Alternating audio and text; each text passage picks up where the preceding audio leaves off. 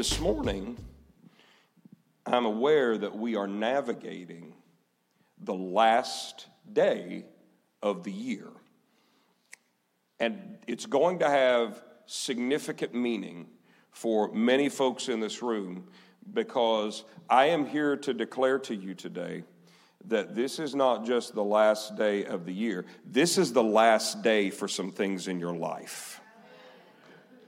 This is what the Lord, I don't remember having this much excitement and this much warning and this much prophetic unction on a last Sunday of the year message. Normally, you feel just a real surge of excitement and expectation for that first Sunday of the year, and I always have clear direction on that long, way ahead of time, and next Sunday is going to start something exciting for us, But I've had for some time now a real sense of expectation for today and this particular message that the Lord really directed me to for this particular day, because this is going to be the last day for some things in your life if you are ready for it to be the last day. And I say that because the enemy has been trying to orchestrate your last day for a long time. How many of you know that's his job? He comes to steal, to kill, and to destroy. And so he is very much invested in seeing you have a last day. There were probably some days in 2023 where he thought he got you. And he thought it might just be your last day, that you might stop walking with God, you might even die, you might check out of your family, you might give up on things. He thought that there were probably some days this year that are going to be your last day, but you're here on the actual last day of the year, and you're alive, and you're worshiping God. And so I'm just here to tell you that it doesn't matter what the enemy's plan is for your life. It matters what God's plan is for your life. Sometimes we are so in tune with, well, I'm being attacked and the enemy's doing this and the enemy's making me think that. And we're so aware of what the enemy's doing that we forget about what God's doing. But don't let what Satan does overshadow what God is doing. The enemy is giving his last great gasp. He is just spewing out his best last efforts to try to destroy mankind. Meanwhile, the Lord said, in the last days, my spirit will get poured out on all flesh. So that's what God's up to. So don't let what the enemy's doing overshadow what God is doing in your life even today. Now, the enemy's been attempting to orchestrate your last day for a long time, and I can tell you that explains some of why you've experienced some of the things you've experienced. It's not been coincidence. It's not just been a string of bad luck. It's not just been, look at all these things that keep happening. No, the enemy is out to get you, and that's not here to make you scared. That is here to wake us up and make us realize that you are valuable enough until you are being fought over. But the issue is this: it is a fixed fight and a won battle, because at the cross and the empty tomb, Jesus already paid for your salvation, your restoration, your healing and deliverance, and then he sealed that because he lives, you shall live also when he came out of the grave. And so every day the enemy's fight is not over whether you can make it or not, whether you can be saved or not. That's already been decided. The enemy's fight every day is to get you to believe something that's not true. And so he's been fighting you, and he's been trying to orchestrate your last day. In fact, he's been trying to orchestrate your last day much like he thought he was orchestrating Jesus' very last day on this earth. As it turns out, Jesus' last day on this earth was not only significant for him, it was life-changing for us. So we want to walk through Jesus' last day on earth, on this last day of 2023, before the crucifixion. Matthew chapter 27, verse 1. We're going to walk through some of the activities and the experiences of Jesus' last day. The Bible says, very early in the morning, the leading priests and elders of the people met again to lay plans for putting Jesus to death. Then they bound him led him away and took him to Pilate, the Roman governor. Now, this day is already not off to a good start for Jesus. This is already early in the wee hours of the morning, we are told by multiple gospel witnesses. This all began early, while it's still dark. It's basically the middle of the night that the plan begins to have. The plans are being made to put Jesus to death. You have to understand that your destruction has been planned by the enemy.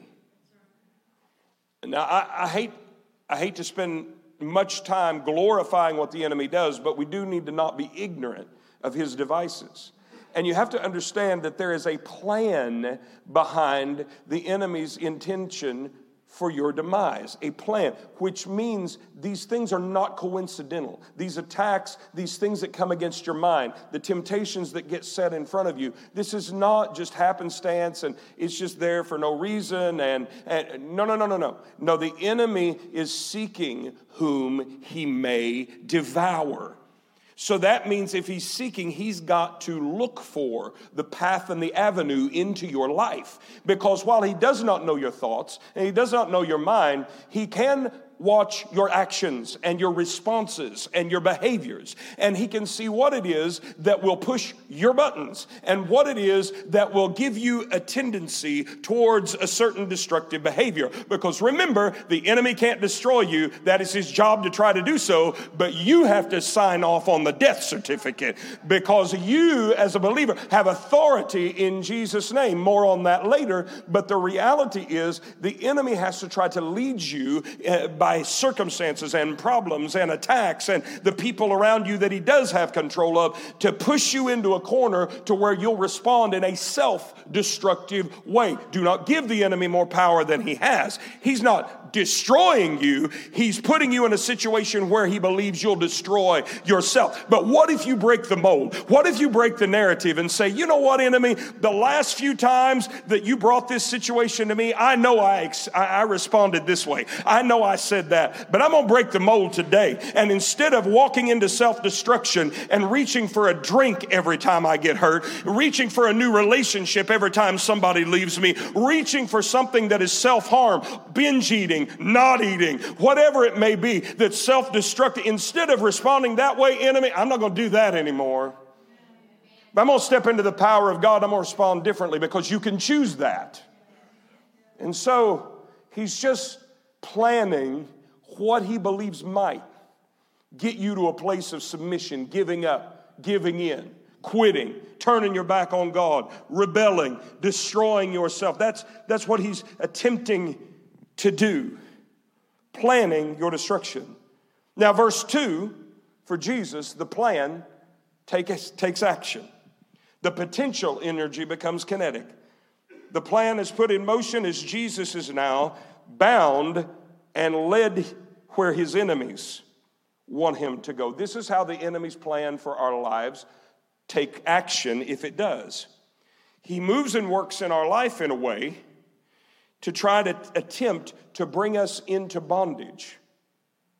In other words, to bring us under his influence and control, to where he's spoken, he's worked in a way that we will yield ourselves up to the anger, the negativity, the regret, the fear, the temptation, the compromise, the sin, to where we will give ourselves. We come to a moment of weakness. One of the strategies that he'll bring about is so much going on in your life, so many overwhelming circumstances, and he keeps bombarding to the point that where you'll give in and feel overwhelmed and just start making bad decisions and start operating out of anger and fear and speaking up in ways you shouldn't and making decisions that you shouldn't. And in all of that, the attempt is to do what was done to Jesus, and that is to bring you into bondage, bring you into a place to where the enemy gets to now control your destiny, which is not his place. That's out of order. He's not the creator. The one who has the right to explain to you what you're designed to do is the designer. What you were created for is spoken by the creator. And so when the enemy whispers in your ear, well, this is all you'll ever be able to do, you might as well give in because you'll never be able to overcome that. There's no way you could put that behind. No, that's a lie. If the Creator didn't say that to me, it's not true. If God doesn't say that to me, it's not true. Because He's the Creator. He's got the schematic and the plan for my life. He knows exactly what He made me for. And what He did not make any of us for was destruction. So here's the enemy, and he's trying to make things happen in such a way that you will give control of areas of your life over to his instruction and his direction and his influence so that he can do what? Take you where he wants you to go. They bound Jesus, and then they led him where they wanted him to go. Now then, as the plan to destroy Jesus moved forward, now more players join the story. Matthew 27, verse 22. Pilate responded. They brought Jesus to Pilate now. Then what should I do with Jesus who is called the Messiah? They shouted back, crucify him. Why? Pilate demanded. What crime has he committed? But the mob roared even louder. Crucify him. They didn't want to talk about the truth. They didn't want to have a reasonable moment. And this is how the enemy speaks. He shouts over truth. He shouts over the top of reason. He shouts over the top of wisdom. And just when the Spirit of God tries to say, hey, what about this? He just says, no, crucify. Pilate saw that he wasn't getting anywhere and that a riot was developing, which is what he didn't need on his hands. Because Rome didn't need to find out that he couldn't keep order in his area. So as much as he knows Jesus is innocent, the Bible also tells us that Pilate understood that he was brought to them because they were jealous. Pilate knew exactly what was going on. But look, he had already given his control over to Rome and the enemy, and so Rome and its influence did control him.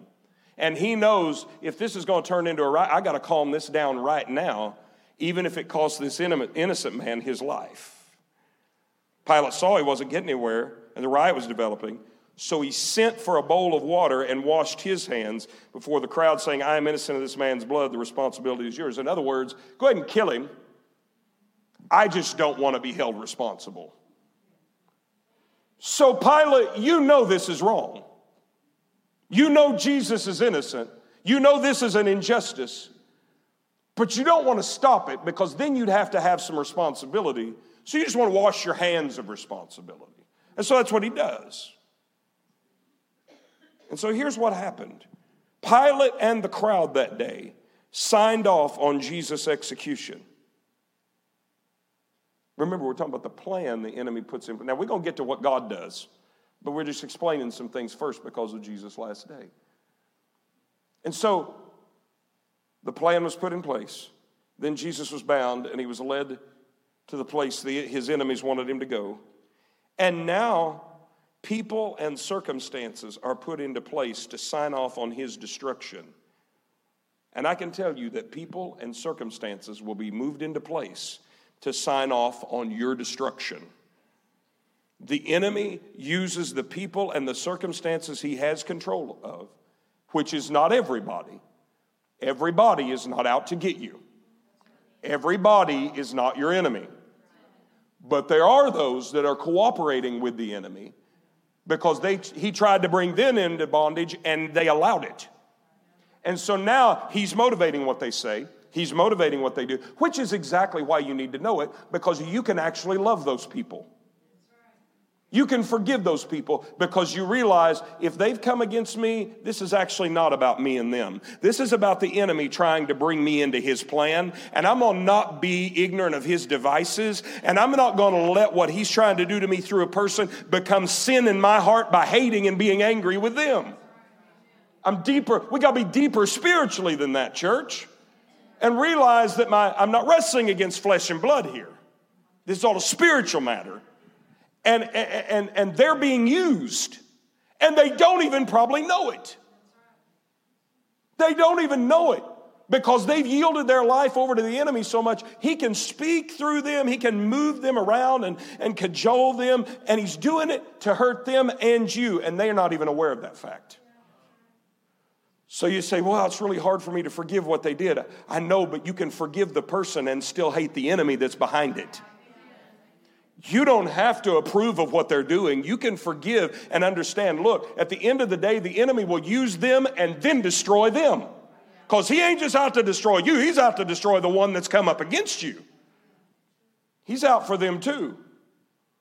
And so people and circumstances are put into place that will sign off on your destruction. And the enemy uses those people and those circumstances to jettison you towards what he believes will be destruction.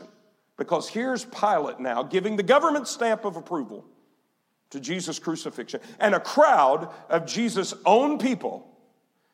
Now, everybody's signed off on it. There's not going to be an uprising now because everybody's coming to agreement. And so now it looks like, if I'm the enemy, it looks like, man, I got the fast track to getting my plan brought about. I've got all the authorities. I've got the people on board. See, this is what he sneaks around and does.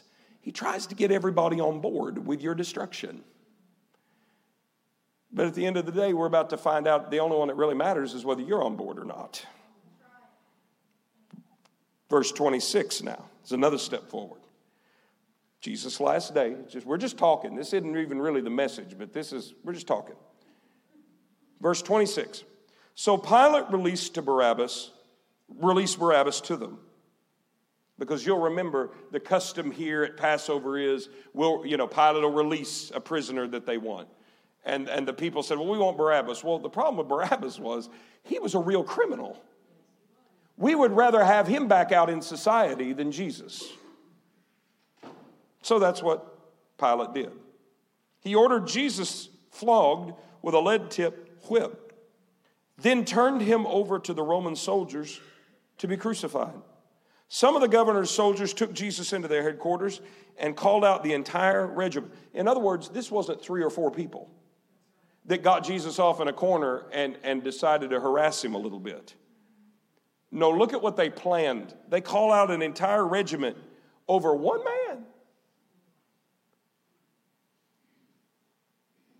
Have you thought about how many people they keep sending out against Jesus? This whole detachment of soldiers that finds him in the garden. And he says, you're coming at me with all these weapons. Like, you can't just take me? But they always keep having to send a detachment of soldiers, a regiment, these whole group. Why? Why does the enemy come in like a flood? Why does he come in multiple ways to your life? Why is it multiple things at multiple times with multiple people? Because the enemy may not know everything that's going to happen, but he's seen enough going on in your life so far to say, I better do everything I can, because right there is somebody God wants to use and God wants to do something with, so I got to throw everything at him. It's not because you're so bad that all these things are happening. It's because God has so much for you that all these things are happening, and the enemy wants to stop it. So Jesus was one man, but they keep sending out many, many, many against him, because the enemy knows good and well he's not just after some man. So they call the entire regiment. They stripped him and put a scarlet robe on him. They wove thorn branches into a crown and put it on his head, and they placed a reed stick in his right hand as a scepter. Then they knelt before him in mockery and taunted, "Hail, King of the Jews!" And they spit on him and grabbed the stick and struck him on the head with it. So it's not just enough that Jesus has been taken captive and being led where the enemy wants him to go, and then the people and Pilate have now signed off on his demise. No, the result of this binding, this bondage, and the control of the enemy is, now we're going to torture and torment him with it. We're going to mock him. Can I just tell you what happens when we give in and allow ourselves to come into the bondage of Satan? whether it is through repeated sin, whether it is through believing his lies, whether it is through yielding ourselves over to bitterness and unforgiveness, whatever fear, whatever it is the enemy's trying to bring us into his trap, when we yield ourselves to that and we give over to that bondage and it starts leading our life, here's exactly what it does. It always taunts us, torments us, and makes fun of us. It will humiliate your life that you have given yourself over to bondage. It makes a fool out of you. I'm not sure I made that hard enough. Let me make it hard enough for you. Sin will make a fool out of you. Disobedience to God repeatedly because you've just given yourself over to it will not turn out well. It will mock you in the end. To not deal with the areas of bondage that the Lord has been speaking to you about is going to end up torturing and tormenting you. It'll not be your friend. This is why the Lord keeps challenging you and goading you and speaking to you about you're going to have to let that go. You're going to have to forgive that. You're going to have to overcome this situation. You're going to have to overcome that pain, this issue with your past, this bond. This is why the Lord keeps, because if we hang on to that bondage, eventually it's going to take enough control until it humiliates our life. And it's going to mock us. And then at the most opportune moment, Jesus' enemies struck what they thought would be the final blow. Verse 35. After they had nailed him to the cross, the soldiers gambled for his clothes by throwing dice. After they did what? Nailed him to the cross. So now Jesus is crucified, and it looks like to the enemy that his plan has come to fruition and brought death. And I don't know where you're sitting in your life on this last day of 2023. You may be sitting, I know you're not looking and acting like it, but you may be, if you're honest, sitting in a place in your life of despair and feeling hopeless about something. It may be that you feel like you've come to the end of this or that, or whatever it may be. You may feel like that this is the end, and the enemy's had his way and brought his will, and this is all going down, and it's all coming to an end. It looked like the enemy's plan had come to fruition because he's going to bring death to Jesus. But before death could take him over, Jesus took over. Let me prove that to you. John chapter 19, verse 30. You've never thought about this like this before. John chapter 19 and verse 30, Jesus is hanging on the cross. The wind is going out of his lungs. The blood is flowing out of his body. Life is evaporating. And the Bible doesn't say that the enemy said, "It is finished." Jesus said, "It's finished." That means when the enemy thought he had control, Jesus rose up in authority and said, "Oh, no, you don't. Oh, no, you don't. I get to decide." The Bible says that nobody takes his life from him. He gives it willingly. I'm telling you, this is your word for the last day of 2023. The enemy has been trying to orchestrate your last day, but before death takes you over, before bondage takes you over, before your past takes you over, before your pain takes you over, before worries and trauma take you over, before those fears that you've been grappling with take you over, before worry takes you over, before those regrets take you over, before circumstances take you over, before sin takes you over, today you're going to get the words of Jesus in your mouth and declare, "It is finished." Devil, you've been working, you've been trying, you've been scheming, you've been speaking, you have been attacking, you have launched everything against me, but today it is finished. Enough is enough. And this is your declaration. I'm right down, I'm up in your Kool-Aid right now. This is it. The last day of 2023 is going to be, one of these is going to hopefully be you. Today's the last day I give in to sin. Today's the last day I compromise. Today's the last day I wallow in self-pity. Today's the last day I operate in pride. The last day I listen to the lies of the enemy. Today is the last day I walk by fear instead of faith. This is going to be the last day I focus on my past, and I'm going to start focusing on the future. This is the last day I hold a grudge. This is the last day I walk in being offended. This is the last day I withhold forgiveness. This is the last day I make excuses for what God calls sin. This is the last day that I put off things that God has already told me to do. The last day I sit in apathy. The last day is today that I shrink back from my calling. This is the last day that I live any other way other than completely sold out to and on fire for Jesus Christ. The last day. Somebody shout, the last day.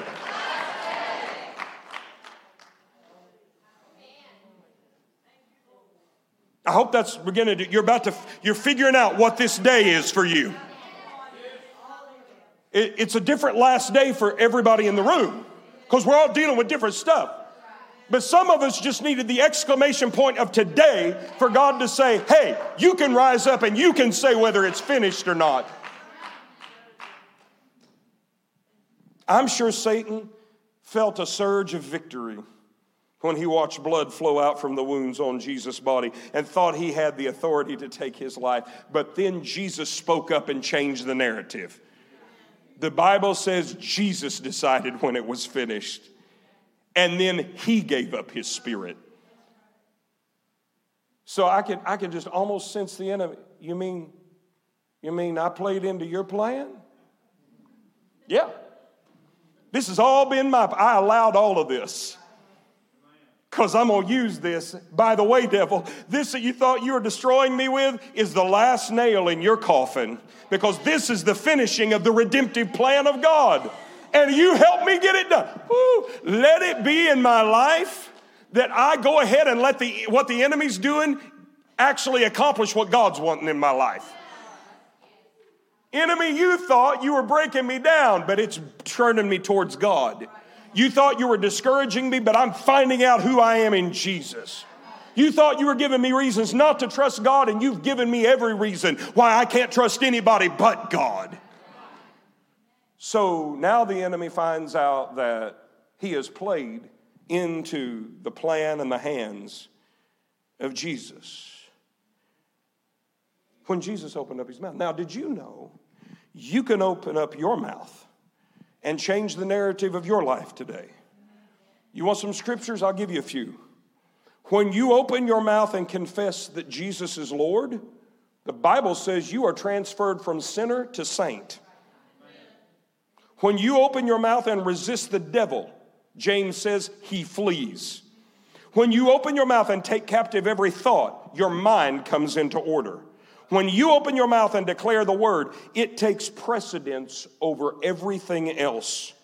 When you open your mouth and forgive, freedom comes to your heart. Why? How can what you say make that much difference in your life? Pastor, I understand that on the cross, Jesus could say, this is finished and this is how it works, but I mean, I'm not Jesus. How is it that I can make a decision and I can make a declaration and it brings change from God in my life? Well, here's the reason. Because Jesus gave you his authority. When you speak on behalf of heaven, in other words, when you say what God says, now heaven backs you up. That's why we're told if any man speaks, let him speak as the oracles of God. You speak what God is saying, and now God takes over backing it up. Now it's up to God to bring it to pass, because this is not your words, this is his. It's why you can't be random. It's why you can't speak from flesh. It's why you can't speak what your mind wants and your soul wants. This is why we go through the word and we speak the word, because when we end up speaking the word, we have the backup of heaven on the side of that word. Because Jesus gave us authority. Now here's what you need to know. And we're coming to the end of where this is about to be the last day for something. I hope you can feel the anticipation that God's brought you to a threshold of a whole new experience where something is going to end today and new things are going to begin. But here's what you've got to know as you take that step. The authority that you really have been given, because actually Jesus gave you authority in three realms. He gave you authority in the realm of the enemy. Luke chapter 10, verse 19, look, I have given you authority over all the power of the enemy, and you can walk among snakes and scorpions and crush them, and nothing will injure you. He specifically spells it out. He's talking about the enemy's power. And he says, I've given you authority over him. So that means wherever it is that it's Satan that's attacking your life, it's not you, because the Bible's clear, we can oppose ourselves. But when it's the enemy, guess what? You're not helpless. Jesus said, I give you the authority to deal with him. In fact, earlier in that, he says, look, I saw Satan fall like lightning from heaven. I know his state. I know he's fallen. I know he's defeated. I'm defeating him myself. And what you need to know is that when you speak to him in my authority, it's over. It really is. And so you can say to the enemy, it is finished. I'm tired of being attacked in my mind. I'm tired of you having all of this authority in my home. I'm tired of you having all of this. It's finished. You have the authority to do that. You need to know that if he has deceived you, if he has bound you, if you are locked and chained to something demonic like fear or oppression, some sort of addiction, something that is beyond, it is supernaturally a bondage to you. It is beyond just your flesh and its desires, but there's something that has a hold of you that's bigger than you, that's dictating the direction of the ship. What you can do is you can take your authority in the name of Jesus over that. It could be that thing's last day, because you have the authority to walk on him and crush him. Not only that, you can speak up today and declare things are finished, not just in the realm of the enemy, because Jesus also gave you authority in the realm of the earth. Matthew 16, verse 19. And I will give you the keys of the kingdom of heaven, and whatever you forbid, which is the actual translation. Your Bible, depending on what version you're reading, may say bind and loose here, but the real translation is forbid and allow. Whatever you forbid or bind on earth will be forbidden or allow or forbidden in heaven. And whatever you permit or loose on the earth will be permitted or loosed in heaven. What do you mean, Pastor? Whatever you allow to overwhelm you in your life and control you in your life, if you allow it, it will. But if God's will is not for me to be controlled by that thing I want, no, you get to choose. He says, I give you authority. I give you the ability. The keys are yours. When you purchase a vehicle, you can sign all the paperwork, you can give them money, whatever you do now. I don't even know if you give anybody money anymore for a vehicle, or if it's all credit, or I don't even know how that works. But you can make all the transactions, but the real evidence that that car now belongs to you is they give you the keys. And they expect that you're going to get in the vehicle, put the keys in the ignition, turn them, and drive it somewhere. And when Jesus gave you keys to the kingdom, he expected you to put them in the vehicle of your life and drive it somewhere. Not hold the keys and then say, well, Lord, it'll be whatever you want.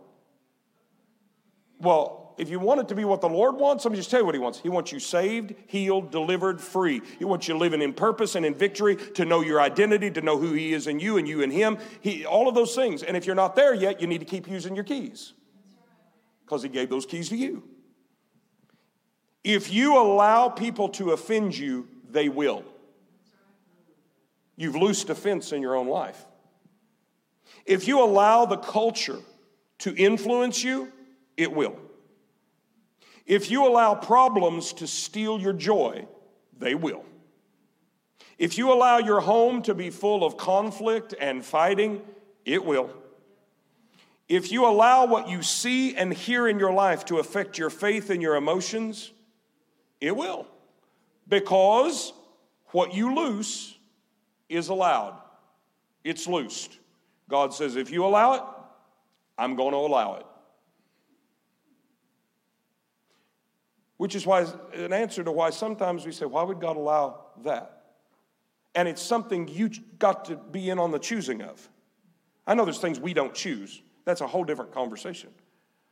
But when it's something I gave place for, well, remember, God gave me the keys.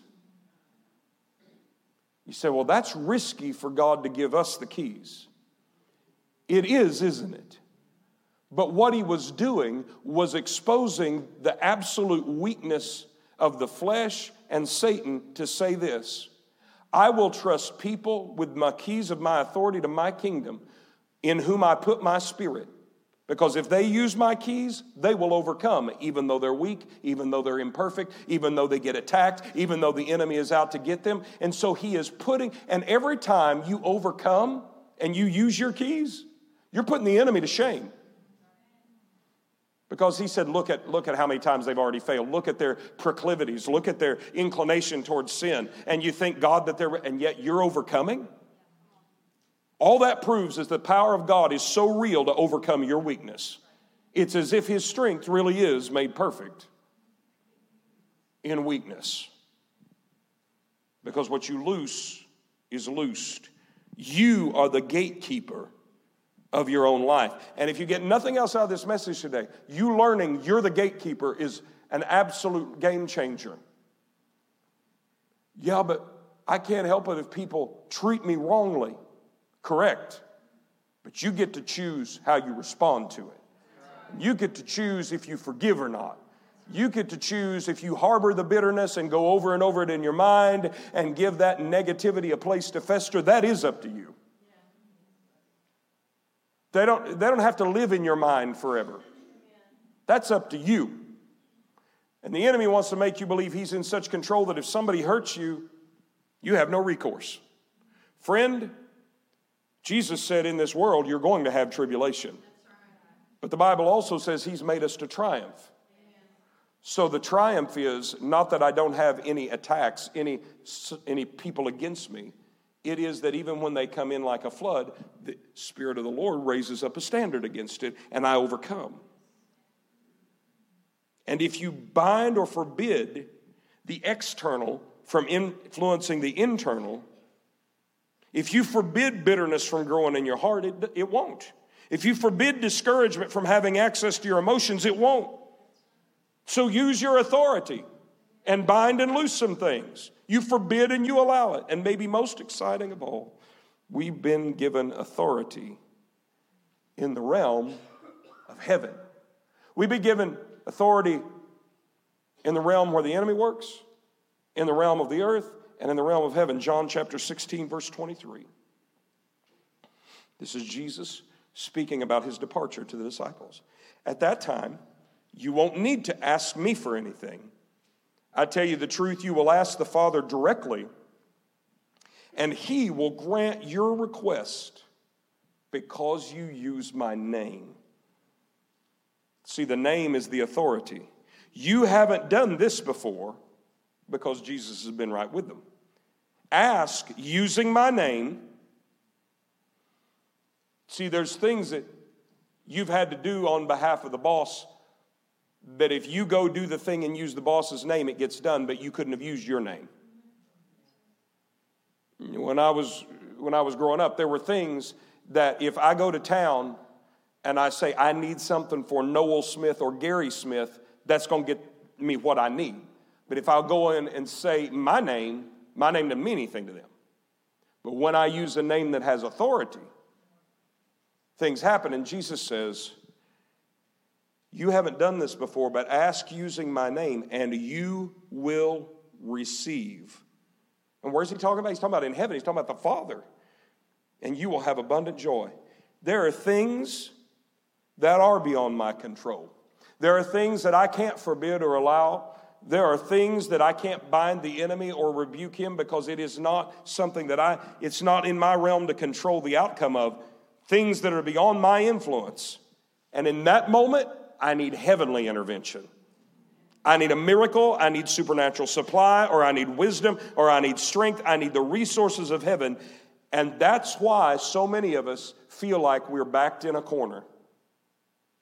This is the end of the message, so lock in. That's why some are hanging on by a thread, because they feel like they've been brought to the place to where what's expected of them or what they need now is something they don't have. I need money and have no access. I need the ability to get something done about this problem, but I don't have any influence. I need a voice in this situation for my child, but no one's listening to me. And that can back you in a corner and make you feel very much like it is the last day, like things are over, like nothing more is going to happen. And what you need to know is this: there is good news, because you have authority in heaven to go to the Father and ask for what you need, because you use Jesus' name. It's as if he's the one doing the asking when you use his name, because the Father releases to you what's needed. So you don't have to feel like there's no way out. You don't have to feel like there's no answer. You don't have to feel like there's no hope. You have the resources of heaven ready whenever you activate your voice and act and ask in Jesus' name. So in recent days, months, or years, it may feel like the enemy's had you cornered. Life has you cornered. Sin has you cornered. Circumstances have had you cornered. But when Jesus said it is finished, and he gave up his spirit and then took up his life again on the third day, you realize he overcame and defeated everything that has you cornered right now. So there's no reason for 2024 to be like 2023 or whatever has led up to this moment in your life. You can take a stand today. You can decide, this is the last day that I'll be controlled by this. I feel like somebody needs to hear that because of what Jesus did for you, you can decide, this is the last day my past is going to control my life. And that past could be any number of things. It could be your own regrets. It could be condemnation about where you used to be and what you used to do. It could be past because of abuse or pain, and it still has a chokehold on your life. But what if you step into not your authority, but Jesus' authority today and say, this is the last day for that. If Jesus came out of that grave, I can come out too. You can decide that when Jesus said it's finished, he meant that it's finished for you too. And you can choose to enter into that finished work he provided. So here's the question. What is it in your life that this needs to be the last day? That answer will be different for everyone. Is this need to be your last day that you walk away outside of a relationship with God? The last day that you're not following the call that Jesus keeps making to you to come home and walk with him, get forgiveness, become a new Christian, a new life, a new believer. Is this the last day to be away from that? Is this the last day of unforgiveness for you? The last day of a grudge, the last day of fear, the last day of anxiety, the last day of hopelessness? Last day of being controlled by anything other than the Spirit of God? Is this the last day? Well, I declare that if you want it to be, it can be. What that doesn't mean is that there'll be no struggle. That doesn't mean you won't have to choose it over and again, but it means you can walk in victory over it. If the enemy came back to Jesus 3 times, he's going to come back to you. But Jesus overcame every time. So that's the king. Just keep overcoming. So the last day, I want you to stand with me. We're giving you a moment. We're going to give you a real moment to pray about this. This is going to be for real, not just a little nice little prayer and send you out the door. If you're coming tonight, you've got a long afternoon and evening before you even come back. So I'm not upset about giving you a moment to pray right now about this thing and decide this.